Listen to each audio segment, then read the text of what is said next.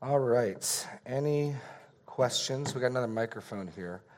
Um, if we need to run two microphones. What? We just need to get everybody to sit together. And there are blankets if you're cold. See, once once the ABF starts, the AC wins. Before, it's fighting against a full room of people, and then the AC like has its victory now. And uh, yeah, the blankets get washed weekly. So um, I hope you wash them strongly, but you know, really scrub them, but just weekly. Yeah. I see. Okay, gotcha. Okay. Um, so, any questions from this morning? Any thoughts or anything? Ooh, Renee. It seems like I remember a time in history where it was thought among Christians that acting was wrong. And I actually knew a Christian man in Homer, Alaska, who could not watch TV or movies, he said, because he had a hard time differentiating reality. Mm. And he said he just couldn't do it mm. which I respected a lot. So, do you have any comments about okay. acting and? Well, and that's originally, I think, why it was considered taboo for Christians to, or even acting people to be actors. No, no. It's, it's, I think I think it's a actually really fascinating question um, because storytelling, whatever form you're doing. I mean, a person reading a book is acting out the parts at the basic level, right? You know, you read a story to your kids. Then the bear said, you know, you're acting, right? Um, and there's no, no, no, that's that's all you're getting. Sorry, um, but it, no, but it is interesting, right? Because um, theater and story has a way of, in some aspects, bypassing the critical thinking and, and can appeal directly to the affections. And that is what can be dangerous because you and I can watch a, a film or a play where wickedness is being done, and we know it's wickedness, and yet our heart sympathizes with it. Probably the best example I can think of is the bridges of Madison County. Uh, if you've ever seen that, the whole movie is an apologetic for an affair being okay, right? So you get the two kids at the end, and one thinks mom can't believe. After the mom's dead, it's discovered in one summer she had this fling with a with Clint Eastwood, a, a photographer, and while the father was away at the fair, you know. And, and it's this really sympathetic story. She always wanted to travel the world, but she settled down with this boring, faithful farmer. But she had this one summer. And the whole movie is meant to make you sympathetic to that. And you, as a Christian, can watch that, can know that's wrong, but your affections can still go to it. And you can sympathize, and you can find yourself praying that she'll meet up with Clint at the end. So, it, no, because this is important because when I talk to people about the things we watch, well, I can separate what's true and what's right. I can too. My mind knows that's wrong. My heart can still be wooed by, I mean, let's make it really simple. I know that, you know, seeing a naked woman on a screen is not right. My heart can still go after it, right? So it's not enough to say, well, I can, I can discern what's going on. The heart's deceitful and wicked. So that, that's one factor. And if he said he doesn't know it's reality, I'm trying to think what the best thing he might be saying is something like that my heart gets deceived, and I find myself sympathizing and applauding things that I shouldn't be sympathizing and applauding. Um, you know, so uh, so that's the first piece. But then there's all sorts of other issues, like we shouldn't say corrupt things. What if we're doing it in theater? Would you curse Jesus if you were playing a centurion at the foot of the cross for a passion play? Would that be okay? I'm not sure. If, like, my part was to play a blasphemer, and the director's like, Jeremy, get into it. You, you can blaspheme better than that. No, so there actually are a fair number of interesting ethical questions. Now, at the end of the day, God has um, his prophets, Ezekiel most notably, and Zechariah, act out things.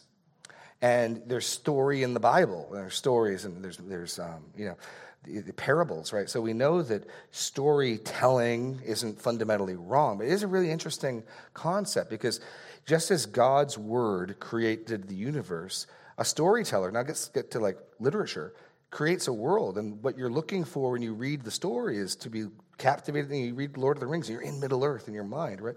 So there isn't even an issue of, of reflecting God's glory there that's at work. So all, all I want to say is I don't have a lot of answers. I, I think about this stuff. I find it really fascinating. Um, and we need to probably think more critically. Um, some of the pat answers I get, well, I know what's right and I know what's wrong. My heart's really deceptive. And there's, that's why there's some movies you might be able to watch. It doesn't woo your heart to cheer and long for evil, but it might do that to mine. And that's part of the reason why it's not as simple as saying, here are the movies Christians can watch, here are the movies Christians can't watch. And, you know, um, because what might be a stumbling block for some person might not be for somebody else. I mean, I think there's some clear things we should avoid. Um, we don't want to gaze upon another person's nakedness. That, that, that seems to be pretty clear.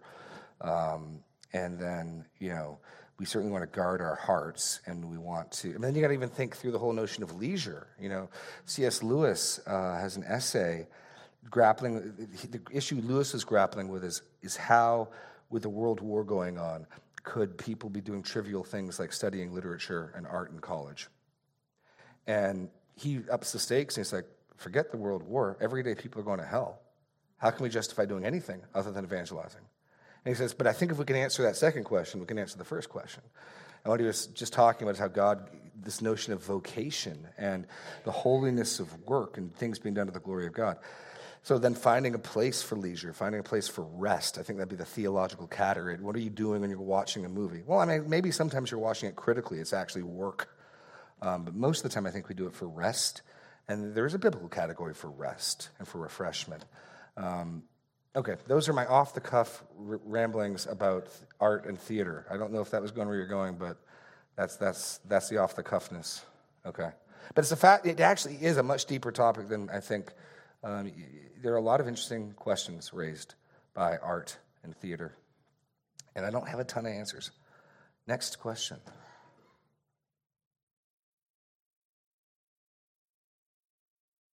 Dave Kingery in the back. I, I like the TV one. I, I thought that. Um, but do you think that uh, criti- criticism of TV, and I, and I watch, watch some TV, I'm not against it, but, but even in the 50s, in the family, on the family channel, mm. where they don't have any cussing or swearing or, or, uh, right. or um, half nudity and that. Dancing! Sorry.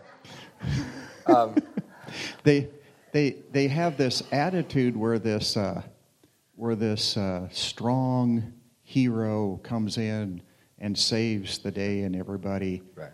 worships the hero without giving glory to God. Right. And I know that secular they're not going to do that, but the, the the message is clear that you really don't need to give glory to God, and the well, and it, the and so that's just as destructive, I think, no. as cussing and swearing. Oh, wouldn't it be? I, I mean, the, the, the church generally gets up in arms. What you hear most of is language and violence. And I'm not saying those aren't important, but I think the real danger is much more subtle and pernicious. Go to Romans 1. Surprise, surprise. Um, go to Romans 1. I want you to see what the, the, the capstone of human, the, the capstone of the demonstration of human wickedness is, right? So in Romans 1, the, the tr- fruit of the tree of seeing God and not wanting to worship Him and suppressing that truth and righteousness, Paul gives a laundry list starting in 28 of chapter 1. Since they did not see fit to acknowledge God, God gave them up to a debased mind, to do what ought not to be done. They are filled with all manner of unrighteousness, evil, covetousness, malice. They are full of envy, murder, strife, deceit, maliciousness. They are gossips, slanderers, haters of God, insolent, haughty, boastful, inventors of evil, disobedient to parents, ruthless, faithless, heartless, ruthless. Though they know God's righteous decree that those who practice such things deserve to die, they not only do them, but give approval to those who practice them. So let me ask you, what's worse, doing those things or applauding those things? And every time you and I shell out money to rent a movie, every time you and I, you know, click on a YouTube video, whatever, we're approving of what we see. So now go through that list. And do we enjoy laughing at disobedient children to parents? I think there's plenty of comedies that put that in a very comical light. The child has to either be so over the top disrespectful, right? Because most sitcoms, the father is a complete buffoon and a fool, and that's funny. And the smartest person on the show is usually the dog. Most problems get solved that way. And the kids are certainly smarter than the parents. And then we laugh at it because it's done in a clever, witty way. Okay, my, your heart is applauding. Give me more children disrespectful to their parents. That is wonderful. that just brings a smile to my face. Okay, that's a problem. And that's the subtle thing is if we train our hearts to delight in things that God hates. You know, here's this laundry list, and worse than doing them is applauding them. So I would, I would strongly suggest the practice of thinking, what is it I enjoy about this? And I, and I think there can be great answers. I mean, you go to go go from here over to Philippians um, about the types of things we should be setting our mind on. Um, I mean, the Proverbs say that it's a fool laughs at sin. We, we shouldn't be laughing at sin. We, we should be, um, you know, we want to train our hearts and our affections to respond rightly. So we'll watch things that if, I mean, something like Saving Private Ryan, I think, can have a redemptive value. If the point is to show you how awful war is, it does a good job. You're supposed to respond that way. It, if you were there, you, the whole point is supposed to be like, oh my goodness. But we can watch things that if we saw them in real life, our hearts would break and we'd weep. But if it's done in just the right way, we can laugh, we can smile, we can say, that was really neat. And that's, I think, minimally going to be desensitizing us. Let me, uh, okay, Philippians 2. So Paul gives us, in Philippians 4, a list of things to be thinking about. Verse 8 Finally, brothers, whatever is true, whatever is honorable, whatever is just, whatever is pure, whatever is lovely, whatever is commendable, if there's any excellence, if there's anything worthy of praise, think about these things. And I'd say, as you watch TV, watch those things. Um, and so, I, the, the first question for me is Is this media or movie portraying evil as evil and good as good? So, yeah, I think something like Saving Private Ryan, you could argue, is showing the horror of war. This is horrific. If, if they're showing war as something fun and exciting, that's where you got to start asking questions. Um, and no, your point. I mean, I remember one of the movies I used to like watching when I was a kid was Pale Rider. I'm going to step on somebody's toes here. Clint Eastwood, Pale Rider, and he shows up into town and he sets the bad guy straight. And, and you try to think through it, right? There is something to defending the cause. Someone might lay down his life for another, but there's definitely, at least in my heart, a part of me that says vengeance is Clint Eastwood's. And, in, and even though, so it's one, you know, there are portions in the movie where he's defending other people. There are other portions where he, Clint Eastwood's going to show you don't mess with Clint Eastwood. And it's kind of hard to fit turning the other cheek and some of the things Jesus said into that. And my heart is getting ready for him to, to whoop up on him. Because, man, vengeance is Eastwood's. And it's so delicious when he does it. I love a good piece of hickory. You know, I mean, just, and you got to be careful because your heart is, my heart at least, is going, yes, glory, hallelujah. That's probably not a good thing. And so, so thinking through, I mean, one of the things I try to think through is, well, what is it that I like about this? Sometimes it's just a really cleverly told tale. I love um, Acorn has, uh, my mom's been watching them, uh, the, the little Belgian man, um, Hercule Poirot, and his gray cells. The guy who plays him, David Suchet, is a pretty strong believer. And they are stories of crime, and evil is shown as evil and good is shown as good and they're clever and you try to figure out what's going on. Okay there's some excellence here. This is this is witty. I mean but that's its value. You know it's kind of a distraction and gives my brain a puzzle to solve but that's not bad. I mean if i'm watching 12 of them a day there's probably a problem. Um, so i'm not saying you have to find some like noble christian virtue. It can just be like this is a well-told tale. You know um, so so dave i no i agree. I think it's much slipperier and much um, much more difficult. In fact, I think comedies tend to be the most most uh, difficult. Because here's here's you ever find this? Someone says something crass but they say it in a funny way and it becomes like a catchphrase and then it pops up in your own head. Oh that happens to me. Stuff i saw 10 20 years ago. Some snappy rude remark come back some whatever. I won't give any examples. And they stick with you because you want to be funny and witty like that, you know? Um, and, and, and th- yeah, comedies are really difficult to find. I've found, at least in my experience, difficult to find a much redemptive value in comedies because so often what the world's laughing at is wicked, um, is corrupt, or folly. Like, here's a fool, let us laugh at him. when, when the Bible has laughing at fools, it's derision, mockery, and scorn. It's, it's not amusement. So, like when the nations rage against God and he laughs at them, he's not like chuckling. He's not like, this is entertaining. You wicked fool. No, and no, there can be absolutely something like a dramatic comeuppance. And you know, you sow the wind, you'll reap the whirlwind, and you see that, and there's something satisfying about that. That, that, that can have its place. But if the whole notion is here's a buffoon, here's a buffoon, laugh. Ha! I, I don't think that that would, anyway. And I'm just giving you my own thoughts on, on, on, as I'm trying to look at my own heart. I'm not trying to give laws for everybody else. But the heart is deceitful and wicked. And so when you find yourself delighting in something, I think it's a fair question to take a minute and say, what is it I like about this?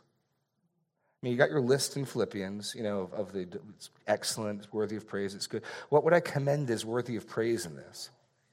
You know? Right? Um, anyway. Oh, Dave still wants to go. Dave. Oh, I just, I just, is this on? Okay. I, this is, this is probably going to be uh, irritating to some people, but I, I love criticizing Christian movies, even Jesus films, because they contradict scripture all the time, uh. add stuff. Okay, okay, hold on, hold on. Like hold the on. Ten Commandments, for example. I like watching it, but there's so many contradictions in there. What's that? Well, it's it's kind of a biblical, yeah, kind of a biblical movie, but the, the, there are so many let me, problems. I, rather than picking on a particular, no, mom, rather than pick on a particular, which I will not do. Um, I will say that by and large, the Christian output of media has not been done very well. Well, usually because they're trying to go for the largest Christian market they can, which tends to be Christian ish. Right. And, and, for, and yeah, I, will use one example. The worst example I ever saw, I mean, I just laughed the whole way through it, how ridiculous it was, was A Night with the King. Um, somebody's favorite movie now. I'm stepping on their toes. But they were so ashamed of the Esther story that they couldn't tell it right.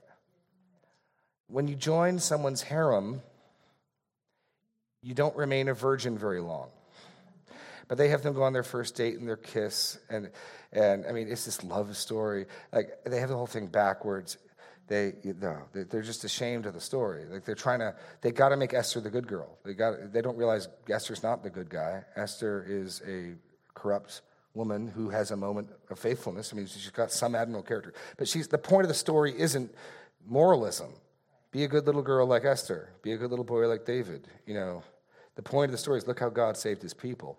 And look how this woman, by trusting him in this one area, you, know. Um, but anyway, yeah. So normally, if you're, what you're shooting at, if your audience is Christian America, you're going to largely make moralistic, therapeutic, deistic stuff where everybody everybody gets what they want at the end. You get the new car, the couple who couldn't have the baby have the baby, the person who is sick gets better.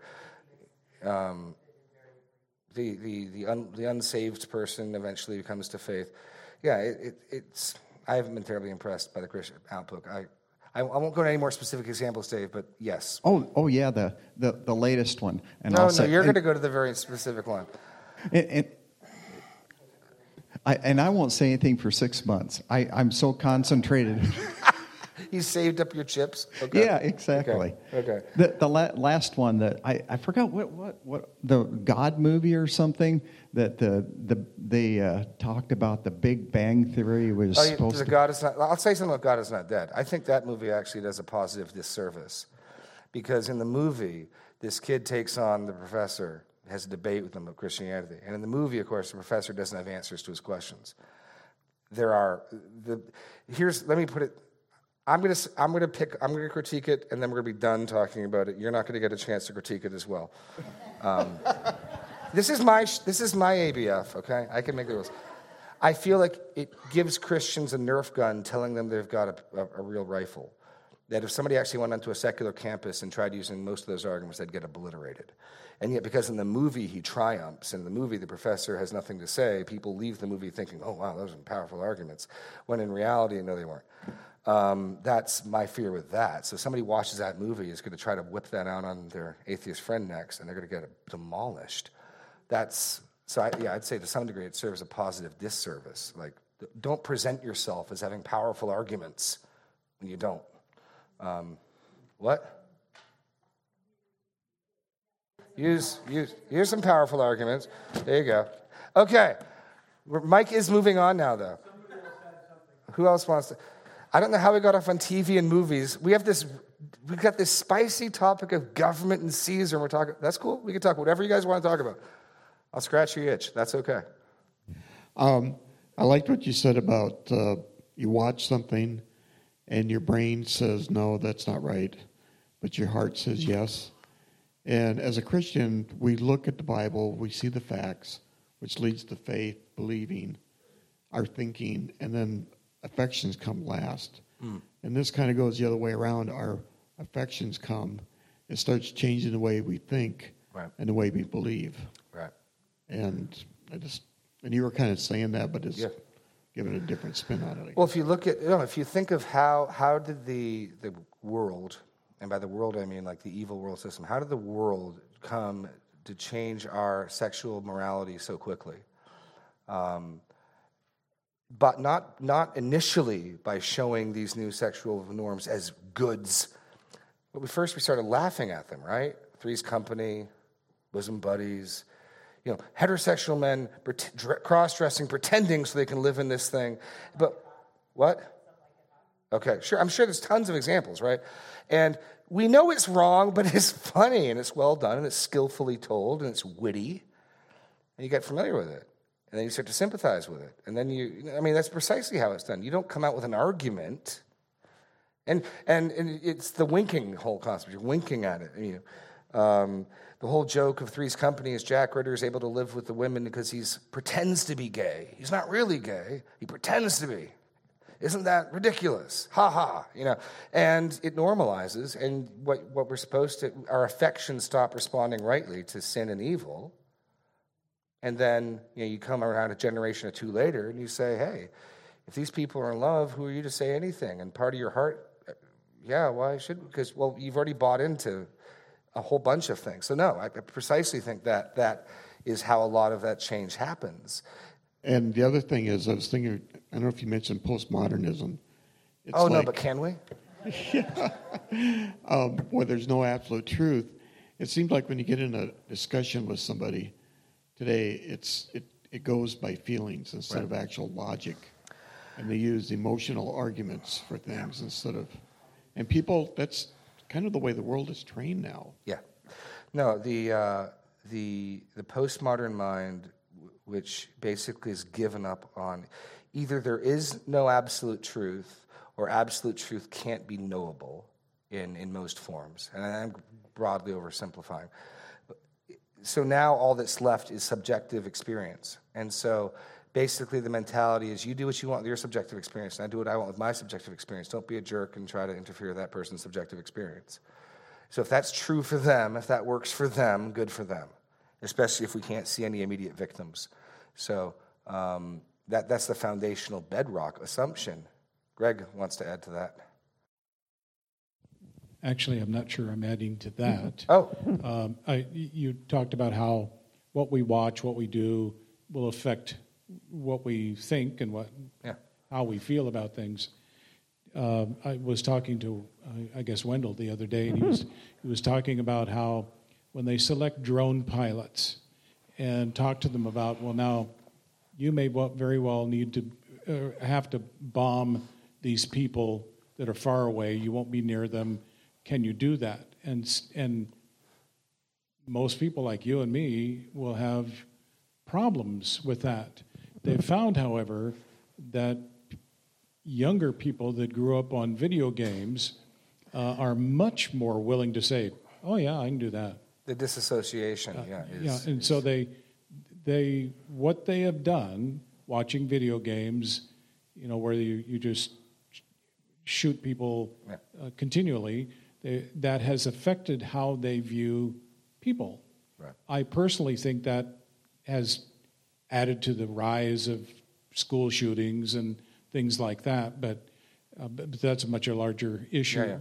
But but there's no question that what you do or how you are willing to allow yourself to view things is going to affect who you are. Yes. Uh, how you know your your, I guess you called them affections, uh, and and I, I just don't think there's any, there's just no doubt about that. Which, which means we need to be very very careful what we do because of the damage it's doing to us. Right. Now, ab- absolutely. And go down to Romans 12. Where, wherever you set your mind will affect who you become. I used to have a professor who used to say, You're not what you think you are, but what you think you are. And where, where you put your mind, what you think, what you. Yeah, so, how do, we, how do we grow in the image of Christ? Romans 12, 1, I appeal to you, therefore, brothers, by the mercies of God, to present your bodies as a living sacrifice, holy and acceptable to God, which is your spiritual worship. Do not be conformed to this world, but be transformed by the renewing of your mind. And so, garbage in, garbage out. And so, if you train yourself to, to delight in certain things, that's going to shape you. It's going to shape you. If you renew your mind in Scripture, that's going to shape you. Um, it's, it's, yeah, it's absolutely inescapable. Where you spend your mental chips is going to have an impact on who you are. And so, again, I'll just get back to the, the bedrock question. If, as you're watching something, a good question to ask yourself or to have a discussion afterwards if you watch something with your kids or your wife or something is what was commendable about that? If we had to say, why did you watch that? And sometimes the answer, there's nothing. I thought there might be something commendable, and it wasn't. You know, no, this is this is this is this is a, this is a soap bubble. Just you know, um, or even though this was bad, but the distinction of the what I'm talking about affections is the longings and desires of the heart, right? And this doesn't have to be in a movie. This can be a book. I read. Uh, anyone read Ethan Frome when they were in school? Okay. Ethan Frome tells the story of a man who marries a woman who turns out to be a shrew, and she's sick and, and, and an invalid, and he has to care for her, and she doesn't, she's not thankful. She just rails upon him, and rails upon him. the whole first part of the book, you're just set to pity this guy. And then I think it's like her cousin or something. Some woman enters a picture to help care for her, and the two of them fall in love. And because of when it's written, it can't work out well. But my goodness, you want it to work out for them. Can't there be some way? He's so hard put upon. He's so mistreated by his wife. She's such an awful person, and, they, he, and you know you can't. They can't get together, but really, you kind of wish they could. And of course, it ends in tragedy. They go try to kill themselves together. By it's the worst thing, worst attempt to ever do that I've ever seen, by literally by sledding down a hill into a tree. That's their plan. They get on a, they get on a tread, sled, toboggan, and they sled down the tree. And instead of dying, they become invalids. And the reverse of the movie is the wife who's being cared for now cares for them, and everyone's miserable. And no, no, but here's the problem, right? The Christian reads that and says, no, that's okay because in the end it doesn't work out. That might be the case, but if the entire time your heart was saying, let it work out, let it work out, let it work out, your, your affections are drifting to approve of and long for what is wicked. Be careful about that. That's the danger. So a Christian could read that and say, well, no, it's okay because in the end, the bad person got what was theirs, and in the end, the adulteress, you know, got, got caught or whatever. If the whole point of the movie is to make your heart go, yeah, but if you look at it from their perspective, that's not helpful any more than um, you know, any other topic, you know, would be. So that, that's what I'm talking about the drift. Like you might be able to cognitively get that's not right. They shouldn't do that. But your heart can be like, but I hope they get away with it. and that's the, the dichotomy you got to watch out for. It's not simply enough cognitively to be able to separate truth from error, right from wrong. We, we got to guard, uh, Proverbs, right? The heart is the wellspring of life. Guard it. Guard your heart. I have to protect my heart. I don't want this wellspring to get fouled by things outside of it, right? So that, anyway, that's that's what I'm trying to talk about with that. Um, it's just, it's more than simply, do you know what's right and wrong? Like, what is your heart delighting in? Um, okay, we we went for a while. Okay, who's next? Elsa. Okay, I cannot believe we haven't talked about government yet. That's okay. That's fine. I just want to add to what you just said. Okay, we're going to some more. Yeah. Uh, Okay. And that comes back to uh, her question as well. You know, Mm. we never in the history of world, the world, have people had leisure time like we do. Right. I mean, you had to go milk the cows, you know, The feed Industrial the. Revolution is really what yeah, it, about, yeah. it's. And I think when you bring up your children, you should teach them to use their leisure time properly. But the television has become a babysitter almost, so that you can do the things you want to do. And you, people don't spend enough time with their kids teaching them to read books, good books, good literature. If you think of your older literature, you know, Charles Dickens, that kind of, they, they still have a regard for God. You know, it is very prominent in those books, the Right. Doing things, um, you know, worshiping God almost, shall I say. Whereas in the modern But just- literature, but just there's as- nothing. But just because it's classic literature doesn't mean it's safe. No, but a lot of it is, is good reading. Okay. But take the. Scarlet Letter. What's what's the point of the Scarlet, Scarlet Letter. Nathaniel Hawthorne, the- the Scarlet Letter. What's the point of the Scarlet Letter? To sympathize with with Hester. Yeah. Who's the villain? Her husband. No, no, no. Her, he shows up and he really isn't. All, all my point is, does, does Hester ever repent, realize what she did was wrong?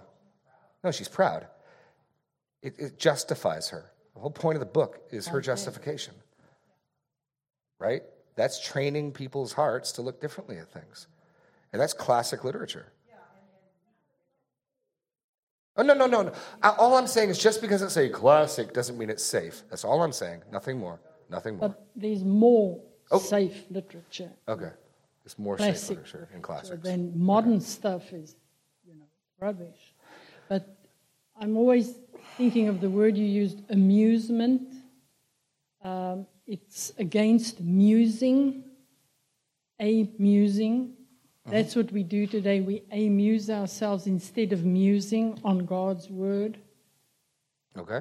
And I think that that is a problem. We want to be amused, we want to be entertained Right. all the time instead of following the Bible, getting hold of good. There are good books, there are good things to read Yeah. and do instead of wasting your time in front of TV, whether it's sport or whatever. Just threw that one in at the Yeah, end there. sport. Okay. No, no. In case, in case you ever Rubbish. stepped on everyone's toes, here we go. They are performing the sport for God's pleasure.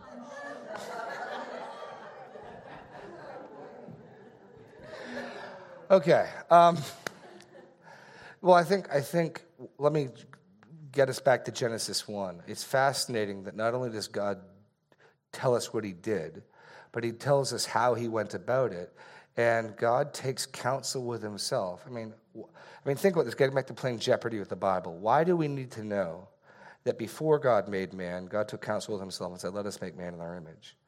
Well, at least part of that is because God acts purposely with a plan. And so many of us bounce around with whatever we feel like doing to the next thing we feel like doing. That is definitionally ungodly. It's not like God. And so, um, one of the best rules I heard um, for TV and stuff was um, Rick Holland, who used to be the college pastor at Grace, in his family. If anybody in his household wanted to watch something, they had to, ahead of time, say what it was, one reason why they thought it'd be helpful, and when it was going to be over. And the point was to stop the channel surfing. I'm just going to see what's on. Like, no, I'd like to watch this program for this reason, and it's over. At, okay, cool. You know, that was how they dealt with it with their kids. But what they were trying to prevent was just the give my mind something to look upon. You know, be purposeful. Um, not trying to give a law. I thought that sounded like a relatively um, helpful, or that sounded like there's some wisdom to that. But no, we, I mean, just going back to Philippians, God expects us to put our mind on things, you know, and, and to be intentional about what we put our mind on in any capacity, whether it's just what you're thinking about throughout the day, whether it's what you're reading on the internet, whether it's what you're watching, what you're reading in a book, whatever. I should be intentional and not purely passive in what I put my mind upon. And we can so condition ourselves, the radio, the advertisements, just to be passive, you know, and that's, we should be active and assertive in what we think about. I mean, and I think even if we just start thinking like that, God will give us wisdom, we'll figure some stuff out. Um, so I think the first thing to realize is just passivity, just letting it wash over you, whatever it is, isn't good. you know? I mean, and even if what your answer is simply, I'm tired, I want to rest, and I'm going to find some rest and some enjoyment in watching this game. That's why I'm doing it. So then you're doing it to the glory of God. I want to be a good steward of I'm going to find some rest, and I'm going to come back from this reinvigorated. Okay, cool. But you've thought about it, you know. I mean, or another corollary would be if we're to do all things to the glory of God, that also then means if the command's given, we could not do all things to the glory of God. So, how do you watch a football game to the glory of God? How do you watch a football game not to the glory of God? Because apparently it's possible to do both. So, these are all good questions to be thinking about. How do you, how do you brush your teeth to the glory of God?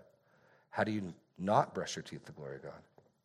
No, I mean, no, these are, these are if, if Paul says, if you eat or drink, so I can go to I can go to you know McDonald's to the glory of God, and I can go to McDonald's not to the glory of God. How, how does that work? And part of it's going to be we've got to be active, proactive in what we're doing, what we're watching, what we're thinking. And if we're passive, I guarantee you, you don't accidentally glorify God. Do things to the glory of God. That that usually doesn't happen. If you're not being active and thinking about it, I would I would assume the default is I am not serving God unless I'm actively serving God. I don't think I'm passively doing it that much. So, okay. We have 10 minutes left. Mitchell has a question. My question comes from the Gospel of Luke. Oh, excellent. oh, but, but Renee, you clearly brought up a topic people are interested in. So, Mitchell.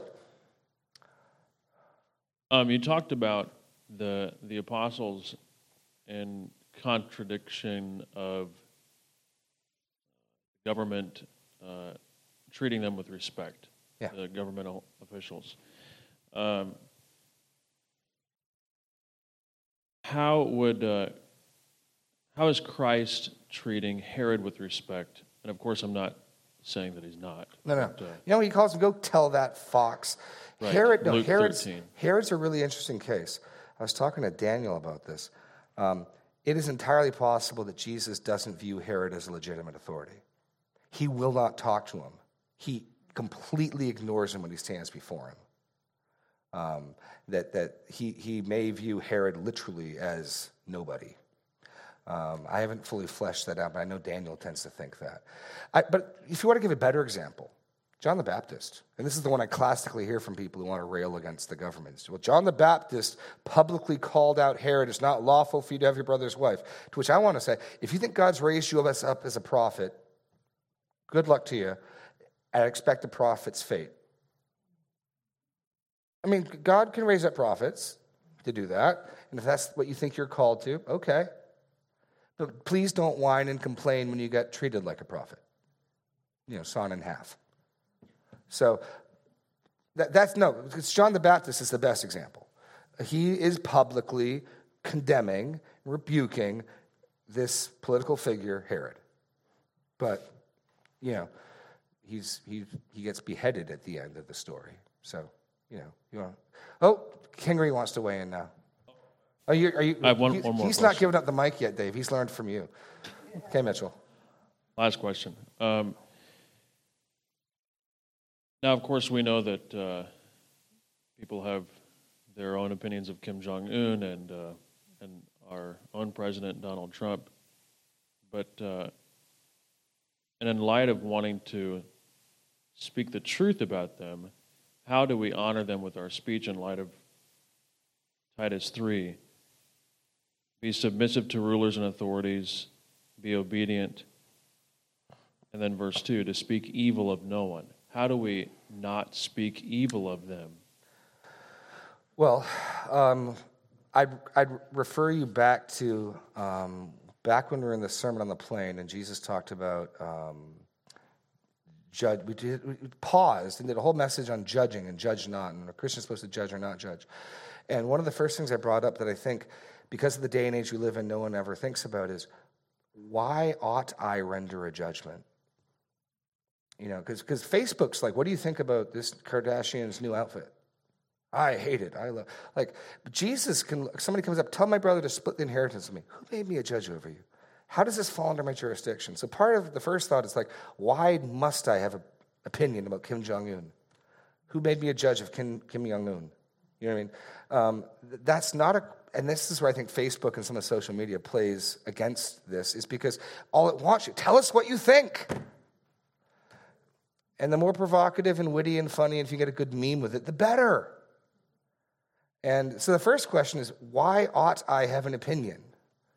You know? Um, and if you ought to have an opinion, if you think there's a good reason to have an opinion, and maybe the answer is simply, I want to teach my kid, Abner, that person's embracing folly, and I want you to see what happens. I mean, that's, the, that's what the author of Proverbs does, right? My son, come look at me. I saw this woman, I saw this man go down by her way, and he, he was taken into the pits of Sheol. You know, he did not know. He was like a bull led to the slaughter, this guy going to do a prostitute. And sure, there's, there's, there's, you might do that. But the first question would be, why on earth ought I, like, what, what's my judgment about Kim Jong Un going to do? I mean, if you want to ask a simple question, do I, do I, someone says, do you think that was right? Well, now I got a clear standard. I can say, no, I think that was right, or I don't think that was right. Um, that's simple enough, right? Um, is this policy right, or is that policy right? But like, why do I think he's a terrible, disgusting, disreputable? Like, why is that my business to figure that out? Um, so I, I, find it much easier to work through legislation I think there's a righteous law and unrighteous law, just law and unjust law. And maybe, you know, some basic things, trying to vote for people who seem to have integrity, trying to vote for people who seem their, their word seems to matter to them. Like, sure. But, but it's just not my, like, who made me a judge over these people? What? Right. Right, right. So, so that's that's my. And, but that's what we try to work through in that message on judging and judge not is is there any real valid reason? And there might be a real question. A law, somebody does something, people are confused. What do we make of this? I mean, that's people have asked me for why haven't I spoken about some of these topics and stuff? Because I don't think many of us are confused. You know, I don't really ever. I haven't yet sensed in our in our in our church much confusion over these. Like, what are we to make of this? So re- we didn't do a message on the Supreme Court ruling because I didn't think people were like, what do we make? What do we, oh no, I'm confused. No, the people seem to th- think through it pretty clearly. So we, why, what's the point of making a judgment about people out there? If there really is confusion, that's one thing. Sure, okay, now we probably need to speak to it. But, um, so that's, I think you just even ask that first question. What possible good thing is served by me rendering this verdict? And if you are going to render a verdict, then I'd say try to do it respectfully. So I can, um, I, you know, I can look at a policy and say, you know, I, I don't think that's right. I, like, like for instance, the policies that were just passed in California to ban certain books and stuff. Yeah, as I understand it, that's wicked. It's foolish, and it's going to hurt society. And I think I can say that respectfully without saying those idiots in California passed another stupid. I mean, who made me a judge of them? You know what I mean? Um, I'm not their judge. There's one judge and giver of the law. And when I judge them, I make, according to James, I, I, I'm no longer a doer of the law, but a judge of the law. I'm not a judge. So I can look at it and say that that's wrong. That's not right. That's going to hurt people. That's going to create suffering. Um, but when I start speaking and people mistake me now for a judge instead of a herald, then I think we're straying into lines, you know. And, and I know there's room for legitimate righteous anger. You see the suffering, you see what's being done. Um, and so I'm not saying you have to be entirely dispassionate. If you were living in Nazi Germany and seeing the atrocities being done, I would get the emotion and the anger and the anguish. But I still don't think there would be a place for a condescending, stupid Hitler and all of his stupid. No, if you want to have your heart break or say, I am outraged, it would, okay, I can, I can deal with that.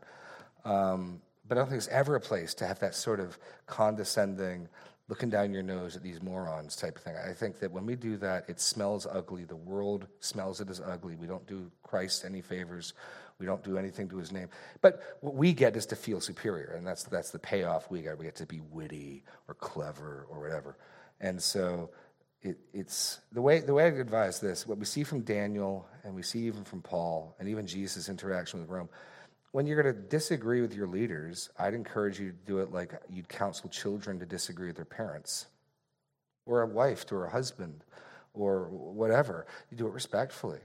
Um, it doesn't just because we think they're wrong doesn't give us the right to now just sort of you know light them up. Um, so that's that's that's my two part answer. First, do I have any business or place rendering a verdict? And if I am going to render a negative verdict, how can I do it in a respectful way? You know, um, those would be my two pieces there. So, okay, Kingery's going to close this out. This is I'm scared now. Get ready to mute the mic, Adam. Okay. On my, on my signal. Go, Dave. I did- Now! Did, Sorry. Okay. Um, go, go, go, Dave. Go. It- did did uh, did Daniel, David with Saul, and and Paul with Felix do about the same thing that John the Baptist and Jesus did with the Herod and and I don't, no, I don't think so. If you look at David's interaction with Saul, David, my Lord, I have not done anything against you. He, he calls him my Lord. He doesn't mm-hmm. call him names. And then David repents from, not only will David not strike down Saul, he is grieved and convicted because he cut off a corner of Saul's garment, which is dishonoring to him. May I not strike down the Lord's anointed? And when he meets the guy who claims to have killed Saul, who didn't, David executes him for daring to lay his hand on the Lord's anointed. Um, and then your example of, of Paul before Philip. oh, I wanted to say he Oh. he, he was uh, some of the words he said when he confronted Saul. I have not chased you you're after an innocent man or something like that. oh, no, that. he pleads his case by all means. I am not guilty. I have not done these things. I am not a rebel. I have Mm-hmm. done nothing but serve you, Saul. I mean, you got to read the tone of voice. Yeah. There's nothing in the words I see that's Yeah, rude or disrespectful in what David says in addressing Saul as he pleads his case. Okay. Yeah, and then he, he said something about, but my hand will not be against him. Maybe the Lord will strike him down, but I my hand is not going to be. And and I agree with you. He he he was respectful, but it was kind of a wouldn't you say a a, uh strong statement? I'd have to look at the text. If, I don't think we have time right now. We can go. Yeah, that's okay. Sa- save this for next week. No, if you got a text, but until, without looking at a particular example, there's a couple times David interacts with Saul. I'd have to look at the text. We could talk about the text, a particular text. And So- Daniel D- uh, Daniel with Belshazzar said, "You knew these things, and yet Yes. you did." He was kind of strong, but I mean, I mean, I'm not necessarily disagreeing, but.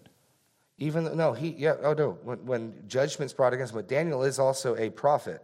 Yes. And so, even as a prophet, no, but to Belteshazzar, the son, who just had a drunken feast with the golden implements, you knew. But again, we got to read the tone. I could just as easily read it with Yeah. You, you knew what happened to your father. You knew how God humbled him, and yet you did not listen. And now this has come upon you. Yeah. Like, I, I, I don't know what tone of voice he spoke it in. So I think you got to supply it. Because, yeah, you could read that same line with, like, told you so, you know, absolutely Yeah. right into Yeah. it. Exactly. Okay, we're going to break, call it a day. God bless. Thank you.